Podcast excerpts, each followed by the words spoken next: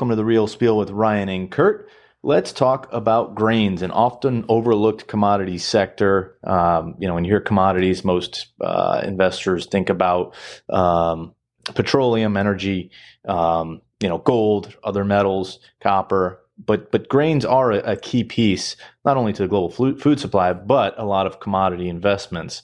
Uh, let's start Kurt, with wheat. Um, you know, around 20 to 30 percent of the world's wheat supply comes from the Russia and, and Ukraine regions, and obviously there's some, you know, um, issues there that's going to affect uh, supply coming out of that region. What are your thoughts on the on the wheat markets uh, looking ahead for 2023? Yeah, hey Ryan, I think wheat is particularly interesting. Um, you're right. It's, it's, that that region is considered the breadbasket of the world because literally uh, a, a, huge portion of the world's grains and oil seeds come from there, in particular wheat.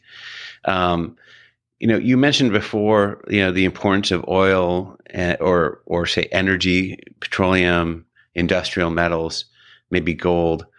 But when you think about Maslow's hierarchy of needs, you know, we need shelter, we need food, we need water. And you know these grains, particularly wheat in this example, is is is a critical food supply for many countries in the world. Um, there are Mediterranean and, and, North African countries that rely hundred uh, percent on Russia and Ukraine to be able to provide them with their annual supply of wheat. And those disruptions um, to supply have been uh, you know, impactful on inflation, food costs, and you know undernourishment, and um, and you know hopefully not, but potentially starvation down the road. Um, we saw this play out uh, back during the Arab Spring in Egypt, which was really uh, and you know sparked by the fact that there was a national undersupply of wheat. That the the commu- the common people, the populace, had been lied to by the central government about the supplies of wheat that were available, and in fact, they weren't there. And there, uh, you know, there were shortages of bread and just food staples. So, so wheat is a great example, right? It's, it's um, um, it's produced in a significant way from this region between Ukraine and Russia, which is under conflict. That conflict has been going on for 10 months um, we it, much much longer than any of us anticipated. The other thing about wheat is that you know it, it it's produced on a harvest cycle, so it's different than copper or gasoline, where you can produce it twenty four seven on a steady basis. You have to produce it on on a harvest cycle, and you need the right amount of you know heat, uh, the right amount of water, the right amount of sun, um, not too much wind, and you need these proper conditions.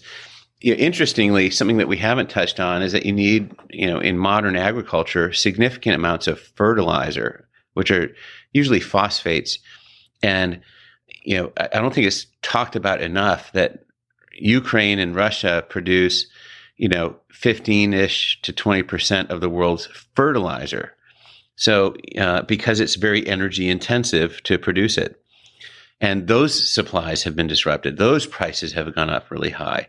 So, you know, not only is there, are there production constraints in Russia and Ukraine to, to produce wheat, but you also have yield constraints because you don't necessarily have access to or the ability to buy at these high prices the, the fertilizers that you would otherwise use to enhance crop yield. So I think wheat is particularly interesting. It, the other thing I would focus on, Ryan, is uh, something we talk about a lot on the show, which is inventory levels and scarcity. Inventories, for example, on the COMEX exchange. So this is the major U.S. exchange for wheat futures, and they have warehousers, and they and and the USDA publishes public data on on storage that's above ground of produced wheat that's available for use. Those storage levels in January 23 are below the January level of the prior five years. So we haven't been as low in storage and available inventory of wheat supplies in at least five years, if not more. So I think the setup um, really kind of skews to the upside that if we have any disruption to, you know, to weather, to fertilizer access, um, to labor, et cetera, uh, you know, uh, on a global basis for wheat production, um, the only thing that can give is price, which would be to go higher. Yeah, I think you're going to see a lot of the same, um, you know, issues with the corn market, right? I mean, you, you, talked about inventories. I believe corn's inventories are even at a lower level than wheat uh, if you look at the past five years. That's correct. And, you know, I think, you know, wheat is directly impacted by this Ukraine Russia conflict, corn not so much. However, it's an alternate grain source and carbohydrate source uh, for, you know, for food production, and corn inventories are equally low. They're below the prior five year average. Um, even a staple such as soybeans, um, which is you know critical. Eh, you know, soybeans um, are typically crushed, much like a barrel of oil is is cracked into distillates.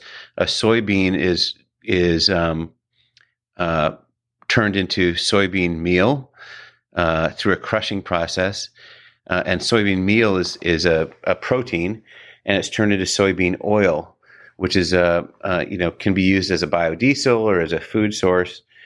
Um, and um, soybeans themselves are not below their five-year average, but they're at their five-year average, or sorry, at their five-year low for above ground storage of you know usable soybeans, uh, deliverable soybeans to the market.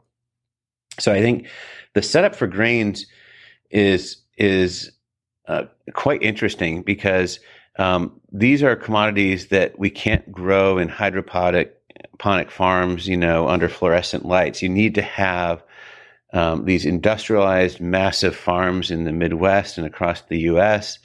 And you get typically one harvest cycle, and you have to have the, the Goldilocks scenario. You have to have the right sun, the right water, the right heat, the right fertilizer, and have all, all those conditions go well. And then you get a bumper crop, which is fantastic. You can replenish warehouse stocks you know prices come down there's ample food production um, it's not clear to me that that you know that will happen in any given year uh, what you want to be able to do is if you have a bad year you want to be able to go to above ground storage um, and deliver from there to to fulfill a supply shortage because of uh, any difficulties at all in the manufacturing or harvesting process of these grains we're uh, sort of on our on our back foot here because supplies across the grains complex is low coming into what'll be the you know kind of early planting cycle in about two to three months.